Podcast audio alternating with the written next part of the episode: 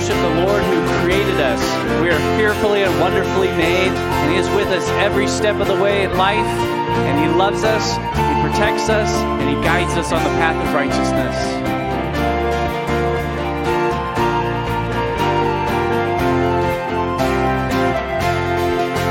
We're to cross from land to land and sail afar by sea. Descend my Lord remains with me. Before the blood ran in these veins, the days ordained for me were written in your book, O Lord, before I came to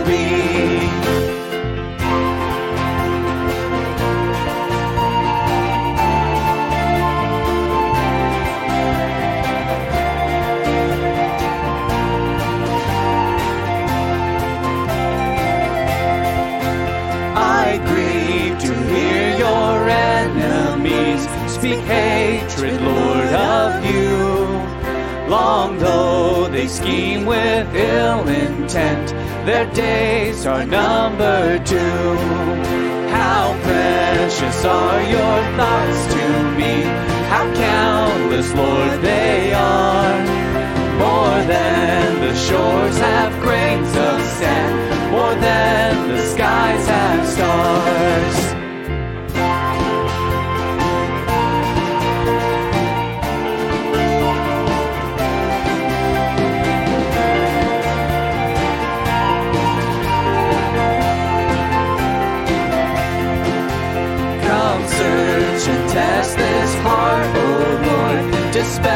Each anxious thought and lead me onward evermore to tread the path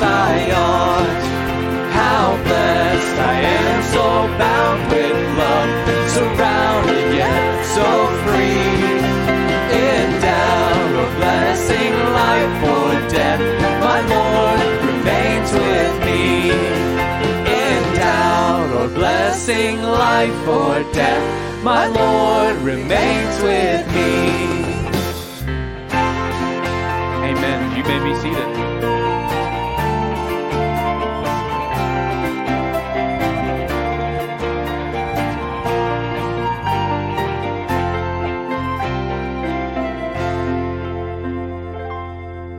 My name is Amanda Meadow-Man. I work in the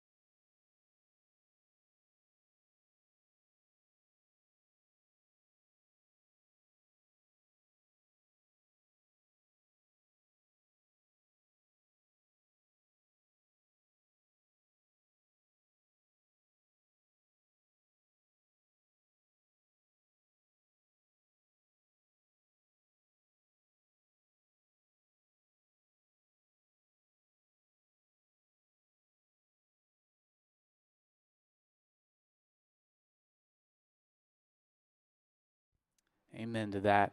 We have a couple of exciting announcements for you. We've got a resource of the month for this month of March, and it is The Gospel Comes with a House Key by Rosaria Butterfield. And so, this is a really instrumental book in helping you think through biblically what it means to be hospitable, how to use your resources, how to use your home for hospitality. Romans chapter 12 tells us we are to seek to be hospitable. That, that word in the Greek, seek, is used in other contexts of like persecuting people. We are to be very intentional in seeking, hunting people, to be hospitable toward them. That is what it means to show the love of Christ to others.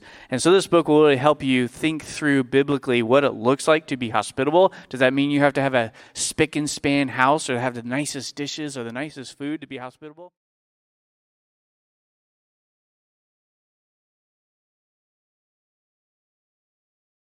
Doors. You'll find our resource center. There'll be a table full of these books, and we want to make this available to you for free. So after the end of the service, please go and pick one up and be blessed by it. Ladies, March 10th, I believe, is the date for Refresh. So mark it on your calendars. That's uh, this upcoming Friday. We encourage you to join us here in the Family Center for an evening of friendships and fellowship and encouraging one another in this season. There will be delicious food prepared for you to eat, and our own Jen Hubert will be teaching on biblical friendship a very pertinent and important topic in this day and age of social media and likes and and all YouTube and all that kind of stuff. What does it mean to be a friend to somebody? So it'll be a really sweet time of fellowship and a good time of teaching. So we encourage you to set aside time to come to that. Men, your mission is to help your wives come to that. So watch the kids, feed them chicken nuggets, mac and cheese, and uh, then let your wives go and be blessed. And then you will be blessed when your wife is blessed. So before we continue singing, would you please join me in a word of prayer?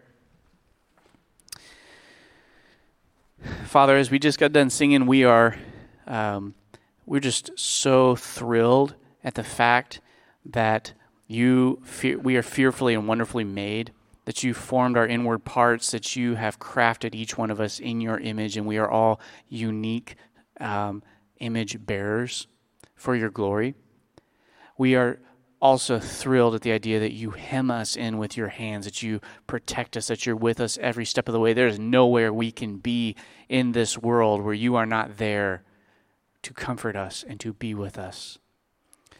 We are also humbled by the fact that you're with us everywhere. We know that you see everything we do, and so we ask, like the psalmist, like we sang, to test our, our hearts, test our thoughts, our attitudes, Lord in light of your word, help us to examine ourselves. Help us to lay bare our souls in humility, seeking to find and root out sin, to kill it. Help us to yearn for your word, to long for it like gold, like money, like precious silver, to find it sweeter than any of the candy or foods of this world that we love and I pray, Lord, that we would discipline ourselves, even in the days where we don't want to, that we would yearn for your word, that we would do it, that we would commit to, to uh, consuming it, because we know that man does not live by bread alone, but by the very word of God. And I pray, Lord, as we think about these truths and, and, and, and the, the, the profound nature of them, and also in the songs we're about to sing that tell about your wondrous deeds, that you would help us to, that loosen our lips to sing your praises to exhort one another, to encourage each other with your word. And I pray that you continue to transform us through the preaching and teaching of your word this morning. We ask this in your son's name. Amen. Well, if you know songs that are modern day songs that are written based on the Psalms are often compiled into what's called a psalter. So, what we're singing this morning, we have a very salty morning this morning. We sing Psalm 139. We're about to sing Psalm 145, and then we're going to sing Psalm 150. But Psalm 145 says this in the middle it says, One generation shall commend your works to another and shall declare your mighty acts. On the glorious splendor of your majesty and on your wondrous works I will meditate. They shall speak of the might of your awesome deeds, and I will declare your greatness. They shall pour forth the fame of your abundant goodness, and shall sing aloud of your righteousness. Would you please stand with us this morning as we sing aloud of the greatness of our God?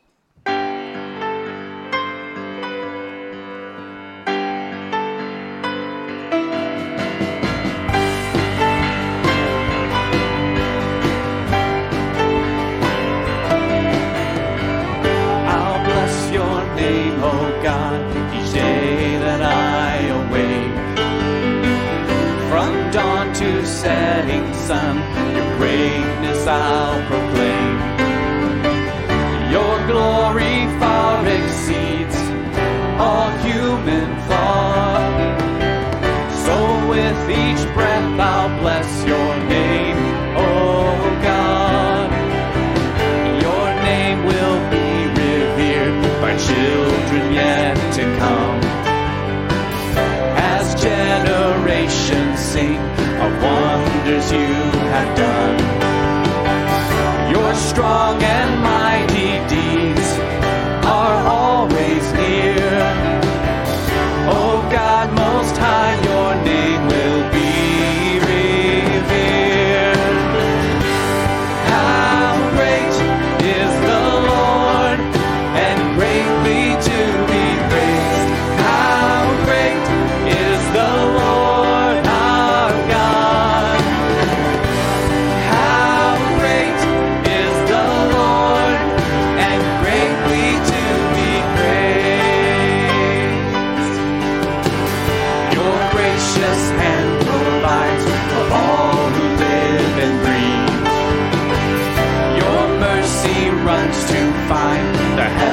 helpless and the weak. When we call out to you, you hear our cries,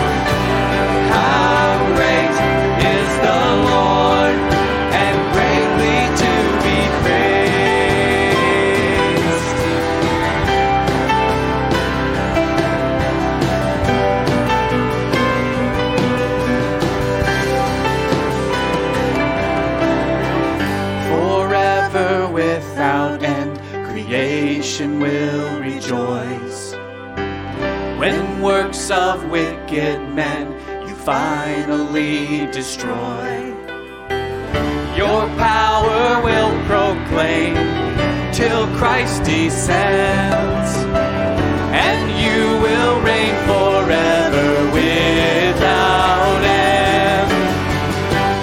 How great is the Lord, and greatly to be praised. How great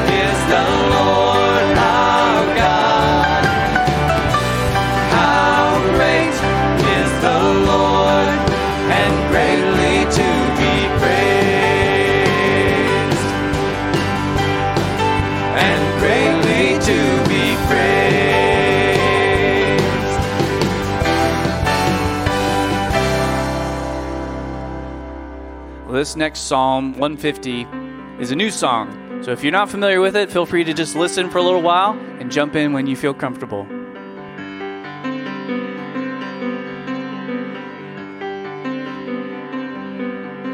You made the starry host.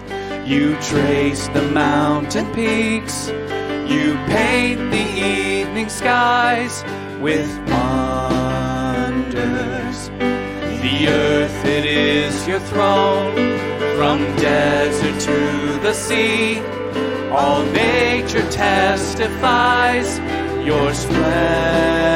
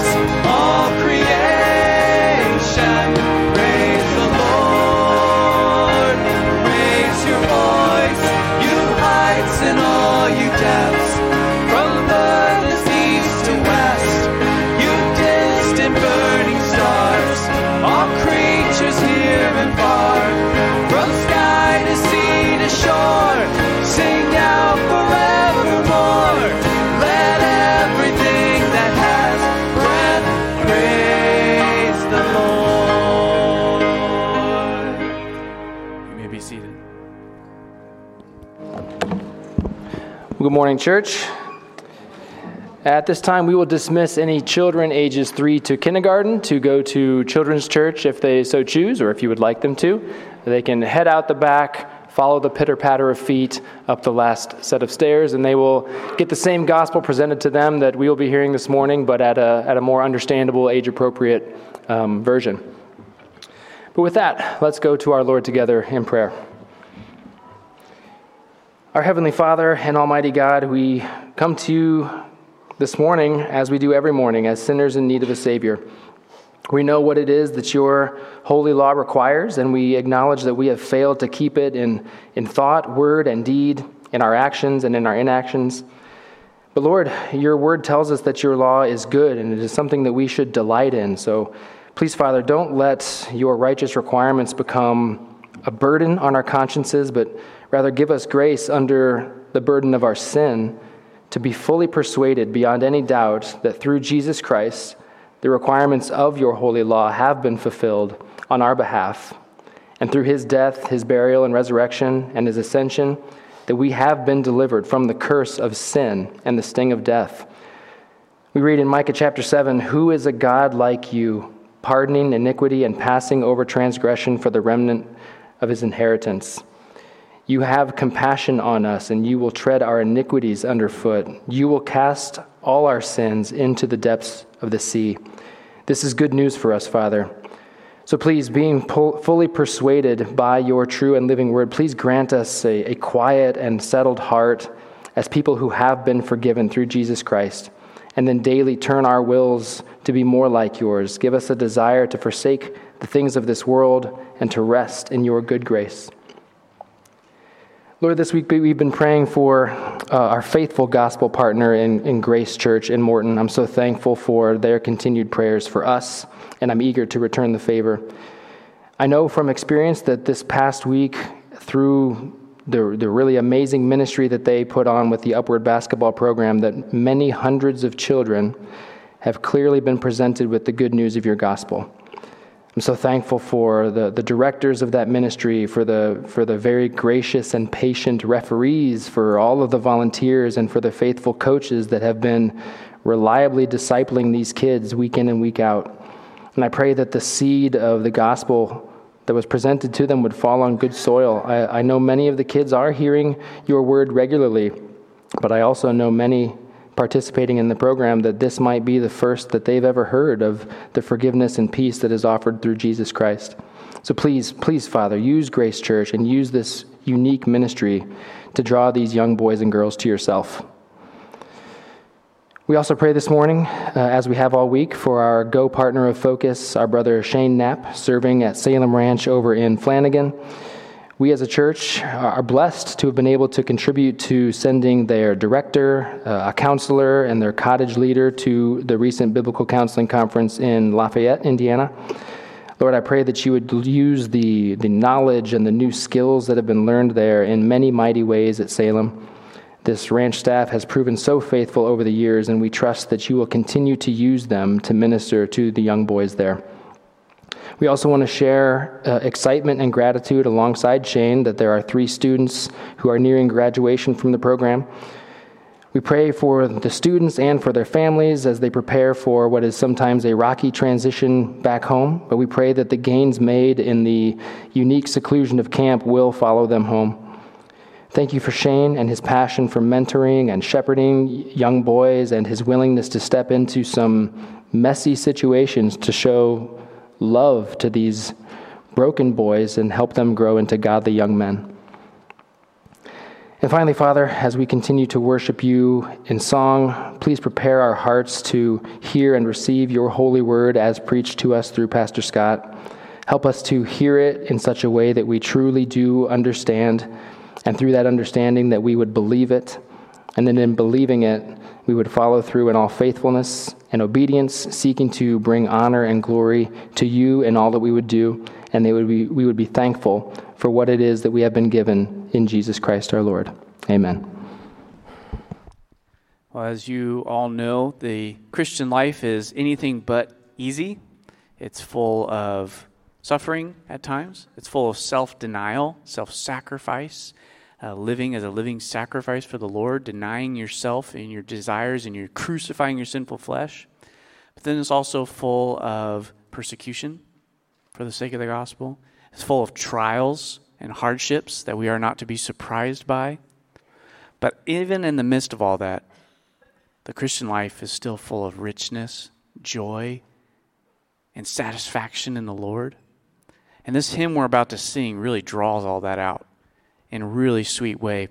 And in verse 5, I just want to explain a little bit because there's a word that we don't use very often. At least, well, maybe you guys do. The word repine. I don't know, maybe you throw repine out a lot in your conversation.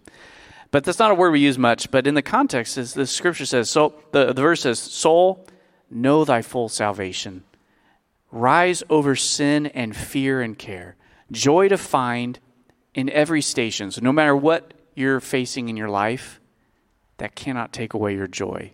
No matter whether you're old or young, sick, healthy, something still to do or bear. Think what spirit dwells within thee. Think what Father's smiles are thine. God's not neutral towards you. When you're in Christ, He delights in you, He smiles, He is pleased by you. Think that Jesus died to win thee. Child of heaven, canst thou repine? Can you complain? Can you be discontent? That's what it means. When you think about those things in the midst of all the pain and suffering you go through, when you think about the Father's smiles, when you think about the Spirit that dwells in you, when you think about the joy and the pleasures of Christ, do you have any room left to complain? Would you please stand with us as we sing, Jesus, I my cross have taken?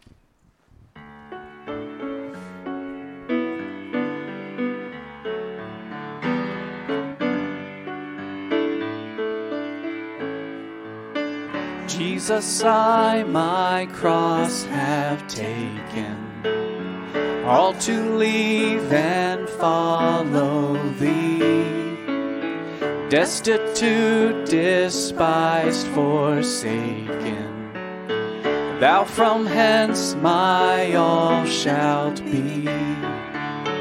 Perish every fond ambition all I've sought or hoped or known. Yet how rich is my condition, God and Him are still my own.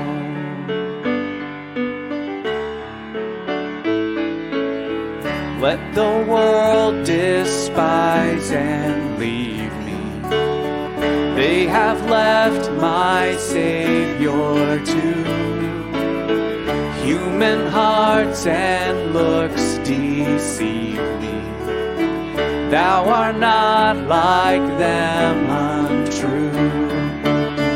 Oh, while thou dost smile upon me, God of wisdom, love, and might Foes may hate and friends disown me. Show thy face and all is bright.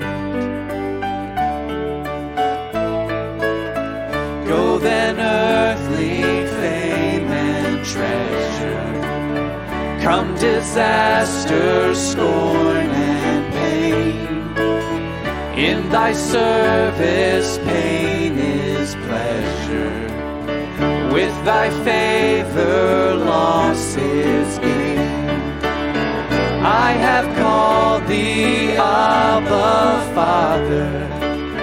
I have stayed my heart on thee. Storms may howl and clouds may gather. All must work for good to me.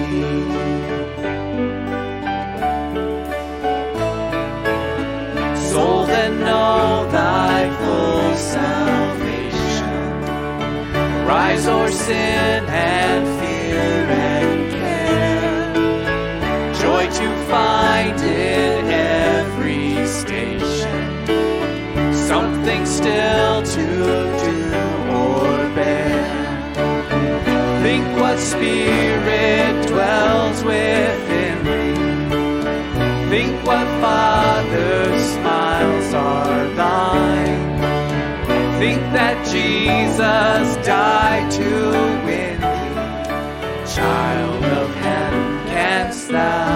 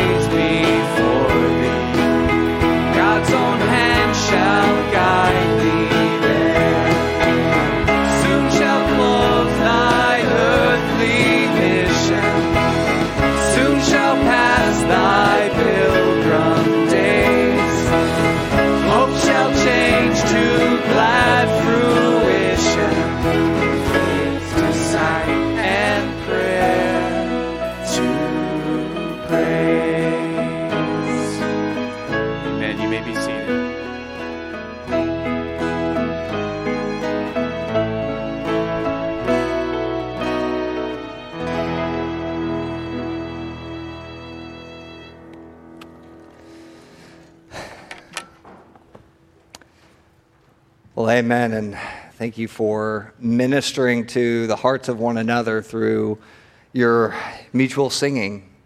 Right? These songs that we sing are a means of encouragement and faith. And so when we think about what we just sung there, I mean, this, this is one of my favorite songs. It reminds us of the fact that as Christians, we are pilgrims on this earth. And the road is long, times road is hard. Uh, but the good news is the Lord is seeing us home to our final resting place together. And one day, what is lived out now by faith will be fully realized by sight. And such such a beautiful picture as we think about what we've just sung, but also what Paul has been putting before us in our study of Philippians so far uh, these last couple of weeks. So I want to encourage you to open your Bibles this morning to Philippians chapter 1 as we continue.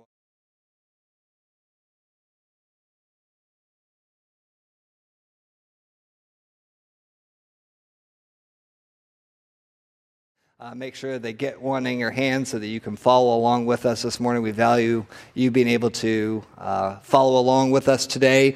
Also, want to remind you that at the end of our service, we will be partaking in communion together. And so, if you did not grab any of those communion elements on your way into the room this morning, no worries. You can certainly get up at any point and grab those. We're going to stand in a moment to read God's word. And so, if it's easiest for you to do so, then please do so.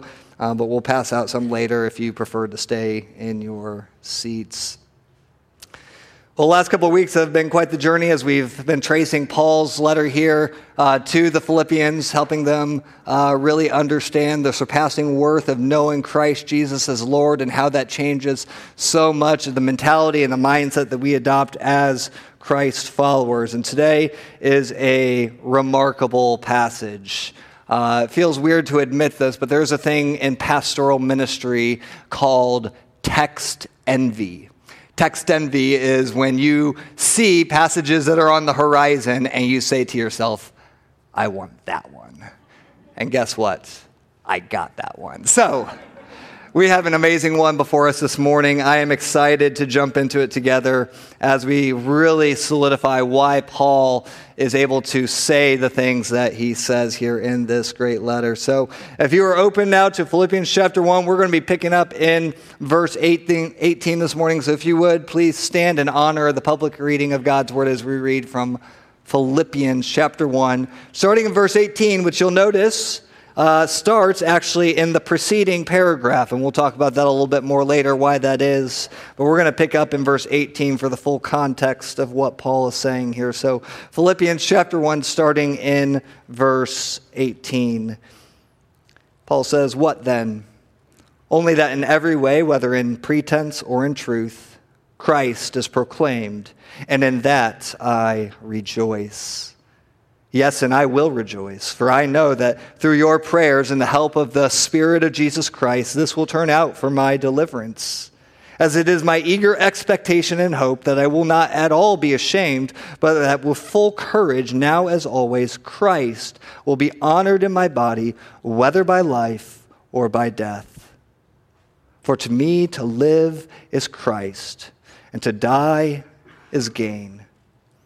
If I am to live in the flesh, that means fruitful labor for me, yet which shall I choose? I cannot tell. I am hard pressed between the two. My desire is to depart and to be with Christ, for that is far better.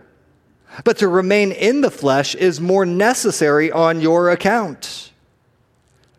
Convinced of this, I know that I will remain and continue with you all for your progress and joy in the faith, so that in me you may have ample cause to glory in Christ Jesus because of my coming to you again. So reads God's word for us this morning. You may be seated and let's ask for the Lord's favor as we go into our time of study.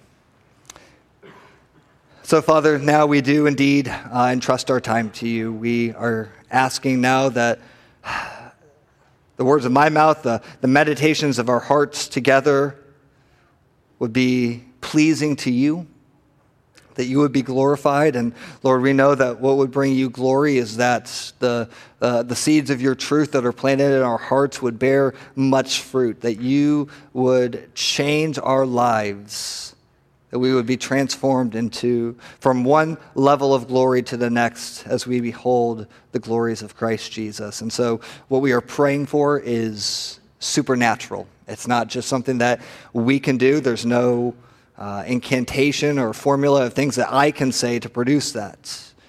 Lord, that is solely what you must do through the ministry of your word, through the power of your Holy Spirit, for the glory of your name. So we pray these things now. In Christ's name.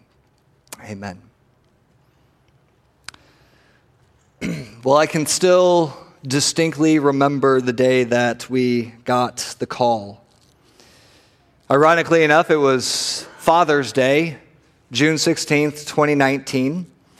My wife and I were at home. It was a Sunday afternoon. We were resting after an extremely long Saturday that we had spent with a group of our seniors that had just graduated. We had spent uh, literally the past 18 hours that day in the Wisconsin Dells enjoying our time of celebrating their uh, great accomplishments in, uh, in school. Had enjoyed a wonderful morning of worship together at church, but we were pretty pooped by that afternoon and lounging around, just recovering and recouping after the busyness of the last 24 hours. The, the phone rang. And the voice on the other end of the line was there to present us with an invitation. It was an invitation for two beautiful little girls to be invited into our home. I remember the emotions of that day, that call, and the ensuing hours, all the internal panic that was going on in my mind, all the questions that were running through my head, all the changes that were about to take place, and all the arrangements that needed to be made in, in order to accommodate.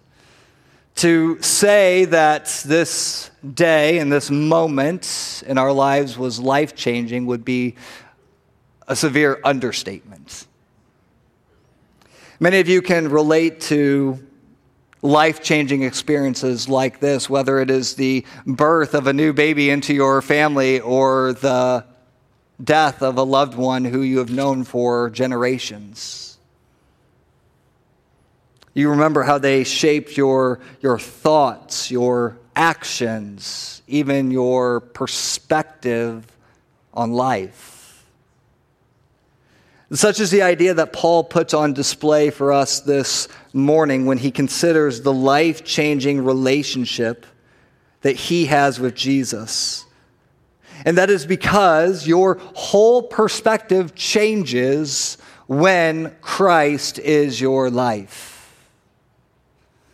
When Christ is your all, when Christ defines who you are, in other words, when Christ is your life, your entire perspective changes on everything. And this is really what Paul is going to lay out for us in these verses and why he's been able to say so much of what he has said so far in this letter. Verse 18, as I mentioned at the outset, serves as kind of a, a transition for Paul in this opening letter. And it feels kind of weird that it's split between two paragraphs. And we ask ourselves, why do the Bible translations do that? Why is there a, a, a split thought here? And I think that's because what we see here is Paul explaining something that is both past and future. Notice what he had said in verse 18 at the start. He had talked about the reasons why he could rejoice in the Lord. But now, what he is talking about in the second half of this verse is why he will continue to be able to rejoice.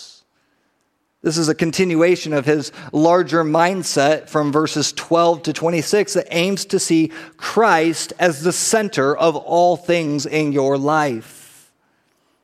Paul is providing the Philippians and us, by extension, with a gospel mindset that says no matter what comes next, no matter what lies ahead of me, my goal and my desire now as always, is to make Jesus big. To put him on display. In fact, Christ is the, the passionate focus of Paul in this section. Five different times mentioning the person of Christ. It's Paul's way of saying that when Christ is your life, everything changes. And that is what I want to help us see together this morning as Paul gives us three life changing perspectives for when Christ is your life. So let's dive into that together this morning, beginning with this first thought. When Christ is your life, you rejoice to make much of him, not yourself. When Christ is your life, you rejoice to make much of him, not yourself. This thought comes to us in verses 18 to 20, and what is being expressed here is an ambition to live faithfully in light of challenging circumstances.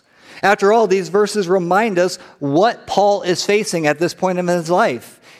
He's facing an imprisonment and an upcoming trial in Rome before the most powerful leader in the known world. And from the context, we can gather that it is fair to assume his life is somewhat hanging in the balance. It's on the line right now. But similar to what we saw last week, Paul is not embittered by his situation. Paul is not trying to lobby for support to get him out of prison. No, rather, he sees his situation as God ordained and actually as a means that God is using for greater gospel advancement. It's a situation for the name of Jesus to be made known to others. That comes not just through what he says, but how he lives his life. Look at how he expresses this in verse 20, the desire of his heart. He says, It is my eager expectation and hope that I will not be at all ashamed but that with full courage, now as always, Christ will be honored in my body, whether by life or by death. You see, when Christ is your life, you desire to live a life that is exempt of shame. A life that is exempt of shame. What does Paul mean when he talks about shame here in this context? What is his concern? Well, to us, shame is often associated with emotions. Uh, something that someone has done or something that has been done to us. The wrong or the, the bad feelings that we have that come from that. But the biblical idea of shame is one having more to do with trust, about living a life of faith and trust in the Lord. So look at the surrounding words here. He has expectation, he has hope, he has confidence, he has courage. Paul is saying that his life is one that displays ultimate trust. And he wants that trust to continue in the Lord. Trust that is not self reliant, it is not a trust that is uh, self arrogant in one's own abilities. Rather, it is completely submitted to the authority of King Jesus. And because of this, Paul is confident that this will turn out for his deliverance, not physical deliverance from prison, but actually, this is a word that means salvation uh, ultimate salvation. In other words, he has in mind here this, uh, this concept of vindication, that when he stands before the Lord one day, he will not have to be ashamed of how he lived his life, even in the hard moments, that he lived his life consistent with the faith that he proclaimed. These are almost the exact words of Job in Job 13, 16, where Job is pleading his case before the, the Lord and before his friends that uh, his life will be one day vindicated for how he actually lived in response to the trials that were before him. You see, a life that is without shame is a life that is lived in complete trust of God, even when life gets difficult. A life in which trust and faith are not called into question. That when people look at you, they know, yeah, their confidence is sure. But it also looks like a life of exalting Jesus. Paul here is able to rejoice that his life is not built on self preservation. For so many of us, that is the goal and aim of our life is self preservation at all costs, whatever we can do. So, where is his joy found here? What is his aim in verse 20? It is that Christ would be honored in his body. That Christ would be honored in his body. Paul understood the truth that his life was not his own. Rather, he was an instrument in the hands of a gracious God to be used however the Lord saw fit, no matter where he was. His body and all that he did with it was a vehicle for either bringing glory or shame to God. It was a giant magnifying glass that was to be used to make Jesus look big no matter what. And certainly, we see or we have seen how this can be true of the Christian life. Your words, your actions, your ambitions all of these communicate something about either your trust in Christ or your failure to trust Christ, whether you desire to make much of Him or to make much of yourself. And the amazing thing that Paul is admitting here is that Christ can be honored in his body both in life and in death. Which is why, if Christ is your life, you are torn between living and dying. Here in verses 21 to 24, Paul brings us face to face with a dilemma that I'm going to be willing to guess very few of us really consider. Paul here is in a struggle between what he prefers between living and dying. Uh, which he would prefer at this point in his life. The original language of these verses is actually very jumbled because Paul himself is, is in a wrestling match in his mind. And he's trying to uh, spill out his thoughts onto paper. And you can see that, yeah, he's, he's really wrestling with something here. The decision is not clear cut. Like a proverbial game of ping pong, his mind goes back and forth between two different possibilities that are very legitimate that he could be facing whether it be life or whether it be death. Do I desire to live? Do I desire to die? Life looks really good, death looks really good. But the surprising thing for us, like the Philippians, as they watch this battle unfold, is that Paul legitimately does not know, know which he would prefer. He doesn't have a choice in the matter.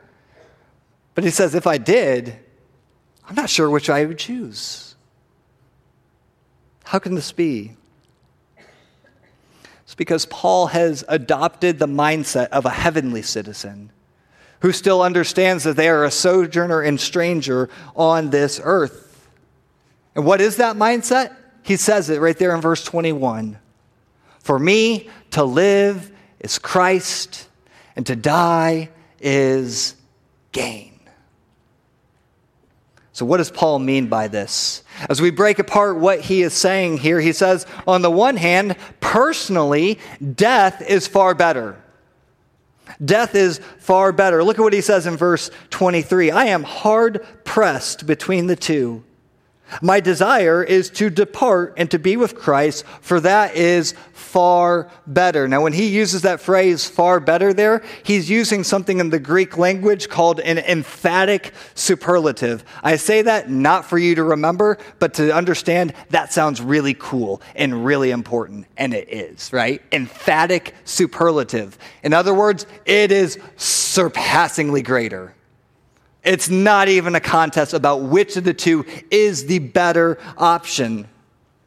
To be clear, he does not see death as the lesser of two evils, he sees it as the greater of two goods. Now, one thing to, to note that's important here is that Paul is not saying this or expressing this idea because he sees death as some form of escapism as if this is finally the option that will release him from the pain and the toil and the hardships and the sufferings of this life. He understands that it will, but that's not his motivation. That's not what is driving him here. After all, we saw last week in verses 12 to 18 that he sees these trials, he sees these hardships, he sees these challenges as actually greater gospel ministry opportunities. So he's not seeking to just get out of them because they've gotten too hard. It's not a death wish or an expression of dissatisfaction with this life. It is simply eternal perspective. It's eternal perspective. The gain for Paul was not that, man, by dying, I'm going to get my new resurrection body sooner one that's free of pain, free, free of, of, of hardships, even though that would be pretty great, wouldn't it? The gain for Paul was not that he would get to depart and see the, the, the pearly gates of heaven and all the beautiful landscape, though I'm certain that would be pretty amazing as well, wouldn't it? So, what is the gain for, for, for Paul? Why is it that he is so ambitious to depart from this life? The gain for Paul, verse 23, is Christ himself. Why does Paul see this as far better? Because Jesus is far better. I wonder if so often we don't long for death because we don't long for Christ. This, this longing for death and this longing to depart from this world is because Paul, above all, wants to be with Christ. Christ is the surpassing worth for him. You see, this world that we live in, it teaches us to avoid death and the prospect of aging as if we're getting closer to death at all costs, right? Every week, it's a new diet and exercise program to prolong your life. It's new advancements in medical treatment or medical technology to prolong your life. Things to make you look younger so that you don't have to uh, uh, face the reality of getting older. Things like, you know, anti-aging cream or just for men uh, hair coloring, whatever it may be. Now, to be clear, I understand the importance of some of those things. I value good diet and exercise, to be a good steward of your body. I understand the idea of medical treatment, to be able to stay longer on this life, to minister more. I don't understand that just for men, okay? Just let the gray show, guys. It's okay. You see, but for Paul, the prospect of death is actually a grace gift and it would be the clear winner in this situation, except for one thing. Relationally, life is more necessary. Death may be far better, but life is more necessary. Look what he says in verse 24 to remain in the flesh is more necessary on your account. So before you go thinking that Paul is just sitting by himself, buying his time before he departs to heaven, look at what he says here. While the Lord has me here on this earth, my life is to be poured out for your greater good. In fact, he specifies it back in verse 22 as fruitful labor. So, to be clear, Paul acknowledges that staying alive will mean work. Doesn't mean leisure, doesn't mean play, doesn't mean ease. It means work. But he sees it as a good and an honorable and a rewarding work. It is a work that directly benefits the, the Philippians. It is a work that is expanding the gospel throughout the Roman Empire. It is a work that seeks to magnify Jesus at all turns of life, no matter what he faces. After all, that is what it means to live is Christ. If we were to go back there for a moment to verse 21, the interesting thing is with that short, powerful sentence is that in the original language, there are no verbs. In other words, it literally le- reads to live Christ.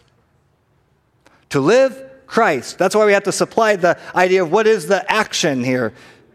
To live is Christ which we naturally wonder so what does that mean? What does it mean for to live is christ? And i think the answer to that question is to just go back and read through verses 12 through 26 and look at the life of paul for just a moment. What did it look like for paul to live as christ?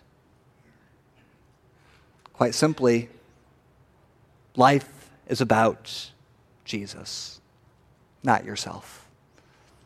Paul used every moment, every opportunity for the greater good of the gospel and the lives of others and for the glory of God. That's what it looks like to live is Christ. To live in such a way that it always points people back to Jesus. Do you think that you could truthfully echo Paul's mentality there in verse 21? I'm curious if you were to be honest with yourself this morning. I wonder how you would answer the following phrase that for me to live is blank. For me to live is my job, my work. My work is my life. For me to live is personal safety. Maybe to live is financial security. It is to secure that retirement and that lifestyle that I've always wanted. For me to live is my family. They are my all. Young person here this morning, I wonder how you would answer that. For me, to live is peer approval. For me to live is my grades, my accomplishments in school, my accomplishments on the athletic field. For me to live is the amount of likes that I get on my social media page. For me to live is popularity. And perhaps for some of you, you could say that for me to live is Christ plus something else. But that plus is maybe growing increasingly larger for you. On the flip side, how would you view death? For me to die is what? For me to die is loss. For me to die is defeat. For me, to die is scary. For me, to die is to be avoided at all costs. Church, you send an important message to the world, both in how you embrace your living and in how you embrace your dying. Paul's message to us here as it was to the Philippians, is that you have a golden opportunity to make the most of both. So use it well. Because when Christ is your life, you are torn between living and dying. And then finally, when Christ is your life, you strive for the joy and progress of others. Here, Paul further specifies what he just mentioned up in verse 24 about their, uh, about remaining, uh, being, his remaining being more necessary on their account. What's interesting here is that Paul seems to have an idea of what is about to happen in his upcoming trial, even though he just presented it previously as kind of a mystery. I don't know if I'm going to be able to live or if I'm going to die. And yet, here he seems to have a hunch, he seems to have a, a confidence of what is actually coming. In verse 25, he says he is convinced that he will remain on this earth rather than be given a death sentence. How he has that confidence, we do not know, but Paul does know. What he, Paul does know is what God wants him to do with the time that he still has remaining. And the answer is to invest it back into the people. By remaining in this life, Paul is resolved to continue alongside the Philippians for their progress and for their joy in the faith. And such is what God expects of us all. Uh, the Lord wants us all striving alongside one another for the joy and progress of the faith so that others would be more mature in Christ. It's the idea communicated by that word progress. Many of you are familiar with the idea or the concept of, of progress. Young person, you might have brought home uh, a sheet of paper called a progress report from your teacher to update your parents about how you're doing in school and what are the areas for greater growth and change moving forward. Many of you have undertaken home renovation projects in your house, and so you can maybe gauge, slow as it is, maybe the progress that is being made from where it started to where it now is. The idea is that something or someone is always moving towards greater completion. And back in chapter 1, verse 6, we learned that the Christian life is a work in progress, right? God is working on us to bring to completion that which He started. And yes, it is the Lord's work, but the cool thing is that He invites us into that work to be used by Him for the good of other people. In other words, we are his fellow instruments to help refine and to sharpen and to shape one another.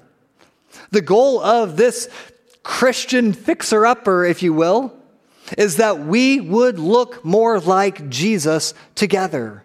In fact, Paul spells out his ministry in Colossians 1:28 where he described it as presenting everyone mature in Christ. I love that mature language.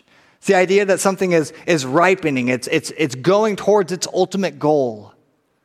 Just like a kid going to a teenager, a teenager to an adult, maturity takes time and it takes efforts. It's a labor of love for sure. And God invites us all into that process together so that others may be satisfied in Christ. Paul considers himself here a worker for the joy of others. If, if progress had to do with their advancement of the Christian life, this has the idea of their experience of that advancement, the attitude in which they approached it. Paul's delight here is to help them delight in Jesus and to develop the same mindset that he himself has displayed, displayed so far in this letter. And here's the really cool thing that Paul is, is saying here. Get this. Don't, don't, don't, don't miss this. Paul is saying he is willing to forsake his ultimate joy, which is to depart and to be with Christ forever. He is willing to forsake his greatest joy in order to work towards their greater joy right now.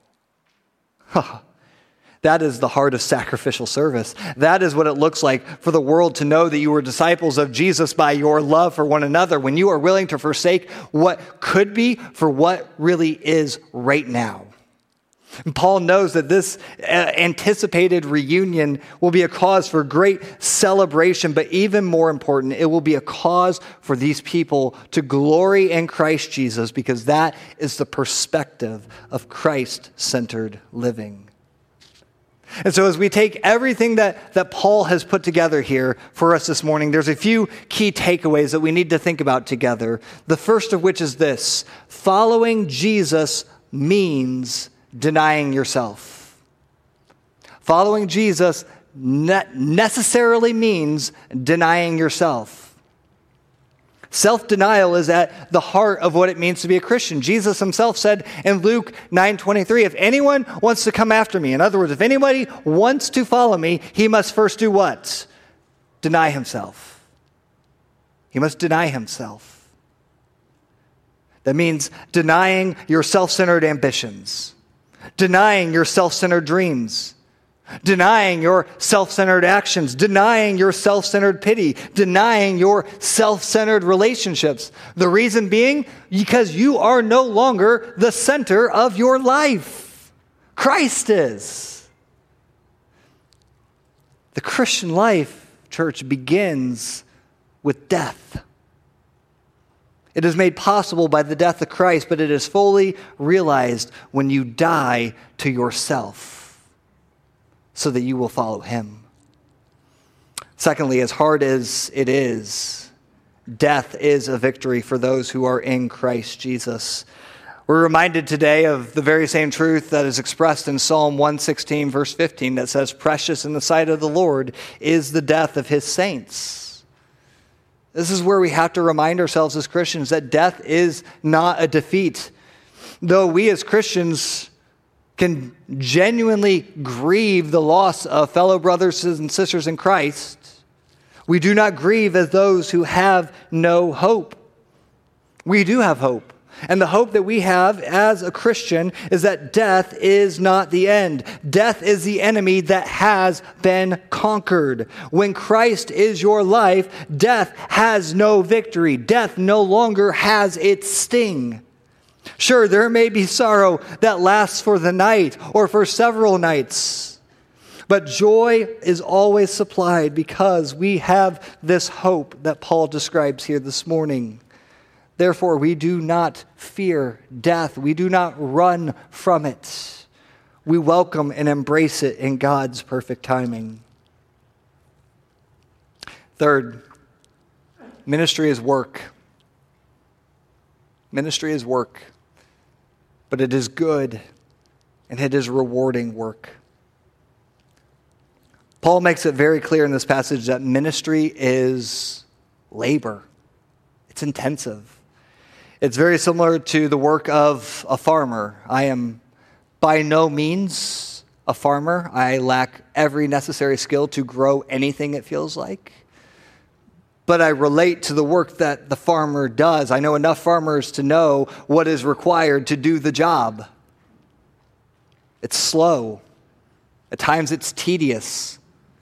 It's, it's certainly dirty. And it will test your patience. But the time invested is good and rewarding and necessary. And the cool thing is that God invites us all into this good work. So before you start thinking to yourself that this was just Paul's ministry work, after all, he was the professional pastor in this passage that's talking. Be aware that Paul's mindset must be shared by all of God's people. It would be wrong to think that this passage is reserved for pastors or ministry leaders or just those among us who are the more spiritually mature or the spiritual elite. How do I know that? How can I even prove that from this passage? We'll look back up at verse 19 for a moment. What does Paul say there? How are these things accomplished for Paul? He says in verse 19, For I know that through what? Through your prayers and the help of the Spirit of Jesus Christ, this will turn out for my deliverance. Paul acknowledges that even though this is his desire, this is not just his work. He needs help from outside of himself. He needs the prayers of other saints. He needs the strength of the Holy Spirit guiding and working within him to stand secure and steadfast in his faith. We know from other places in this great letter that they were providing financial support for Paul. There was partnership, there was work going on between the two of them. So do not be quick, church, to find an escape hatch here as if, oh, well, now I'm exempt from this expectation. And to be honest, why would you want to find an escape hatch? Why would you not want to involve yourself in this work? Why would you not want to be in the game? I remember how it felt in high school to sit on the bench in basketball while the game was going on because I would do anything to be in the game. The desire was there, and the expectation was to there, be there participating in it. Church, consider how you can do that, how you can be in the game. Don't just sit back and expect others to do that work for you. Involve yourself. It is hard, I get it. But it is good and is right, and it is needed for Christ in his church and for the glory of his name. As we consider finally here this morning, consider how Jesus strove for your joy and progress in the faith. Paul's going to get to this a little bit later on in chapter 2 in verses 5 through 8, where he says, Have this mind among yourselves, which is yours in Christ Jesus, who, though he was in the form of God, did not count equality with God a thing to be grasped but emptied himself by taking the form of a servant, being born in the likeness of men, and being found in human form, he humbled himself by becoming obedient to the point of death, even death on a cross. Paul himself, or Jesus himself, would say in his own ministry in Mark 10:45 that even the Son of Man did not come to be served, but to serve and to give his life as a ransom for many. We've shared today that striving for the joy and progress of others requires sacrifice. And it requires sacrifice on our parts. But here's where we must recognize that none of this is possible apart from the first and greatest sacrifice that Christ has already accomplished on our behalf. As the Son of Man, he came not to be served by others, but to serve others by offering his life as a ransom, as a full payment for the price of sin's eternal debt, something that none of us in this room could do. You see, Jesus' death was the greatest work for your joy and for your progress in the faith. And as such, it is the very reason that we can rejoice together this morning. Which is exactly what we're going to do as we enter into our time of communion now, as I encourage you to rejoice in the life that has been given to you through Christ's death. Isn't it amazing to think that it took the death of the Son of God to bring us true life? And that's what we want to think about as we go to our time of communion now. And I would encourage you to start preparing those elements that you received on the way in uh, this morning. If for some reason you still don't have any, we have some men who can bring those baskets by. Just raise your hand, they can pass one along to you. But as you get that cup and uh, wafer there, start to peel back that top layer that'll help you expose that cracker. And this is where I want to remind you that communion is not just some ritual that we tack on at the end of a service uh, out of just a tip of the hat to tradition or because we just feel that it's something we need to do. It, communion, church, is a key component of what makes a church a church. After all, the church is not a building, the church is a people. It's a fellowship, it's a partnership of people united in a similar cause. And communion is just another way for us to express and celebrate our common unity with one another. What is that common unity? It is the blood of Christ. While we do not share that blood amongst ourselves with, that runs through our veins, we do share in its covering for our sins. This is a wonderful blessing for us to partake in together, but it is also not something that should be taken lightly either. 1 Corinthians 11 warns against the spirit of division that might cause God's people to partake in an unworthy manner.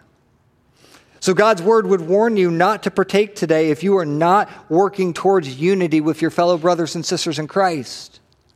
After all, this is a, a meal that shows our, our common union with one another. How dangerous it would be to say that you have unity with God's people while simultaneously contributing to division among God's people. So give serious consideration to this warning of disunity and seek to make things right before partaking in this meal today. And with that, I would encourage you to now grab those elements that you uh, hopefully have before you at this point. Ask you to peel back that top layer and grab that small little wafer, that little cracker there, and acknowledge that when we look at this thing, this is pretty tiny, isn't it? It's pretty small in size pretty insignificant. You can almost see through it. But as small as it is in size, it is immense in value. Because what we have before us reminds us here of the body of Christ that was beaten and bruised on our behalf so that we could be made right with the Lord for the punishment that we ourselves deserved. It is the body that we all benefit from together. And so I remind you now of what Paul says in 1 Corinthians 11, where he says, For I received from the Lord what I also delivered to you, that the Lord Jesus, on the night when he was betrayed, took bread, and when he had given thanks, he broke it and said, This is my body, which is for you. Do this in remembrance of me. Let us now partake together.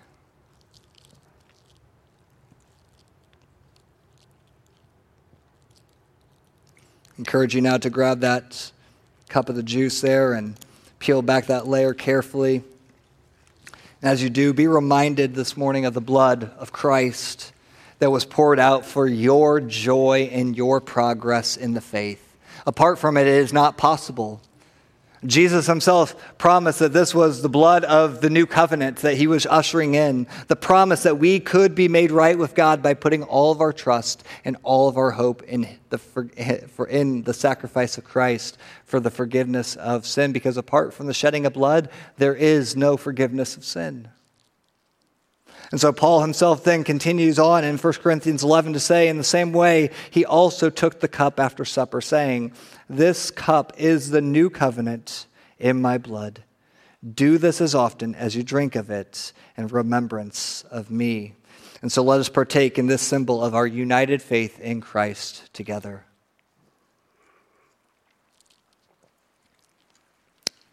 Amen. Well, the only fitting way to respond to all that we have learned this morning is to pray. It is to pray that God would use our lives however He sees fit for the glory and fame of His great name. And so, as we stand, let us sing this final song, and let it be the prayer of your heart today as we surrender our wills to King Jesus together.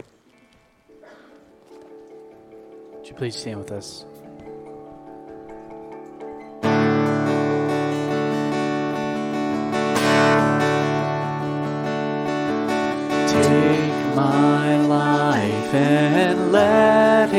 It be consecrated, Lord, to Thee. Take my hands and let them move at the impulse of Thy love,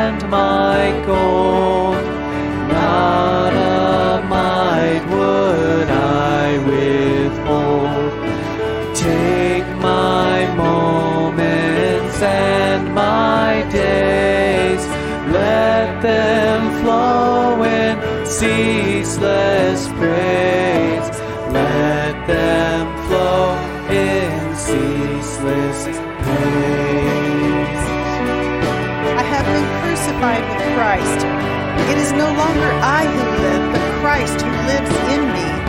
And the life I now live in the flesh, I live by faith in the Son of God, who loved me and gave himself for me.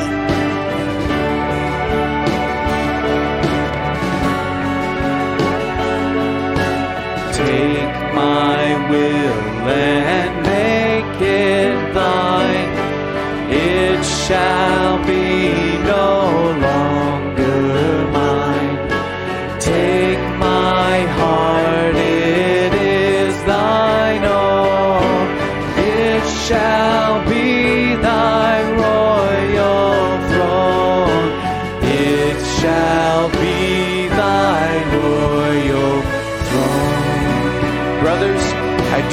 consider that I have made it my own, but one thing I do, forgetting what lies behind and straining forward to what lies ahead. I press on toward the goal for the prize of the upward call in Christ Jesus.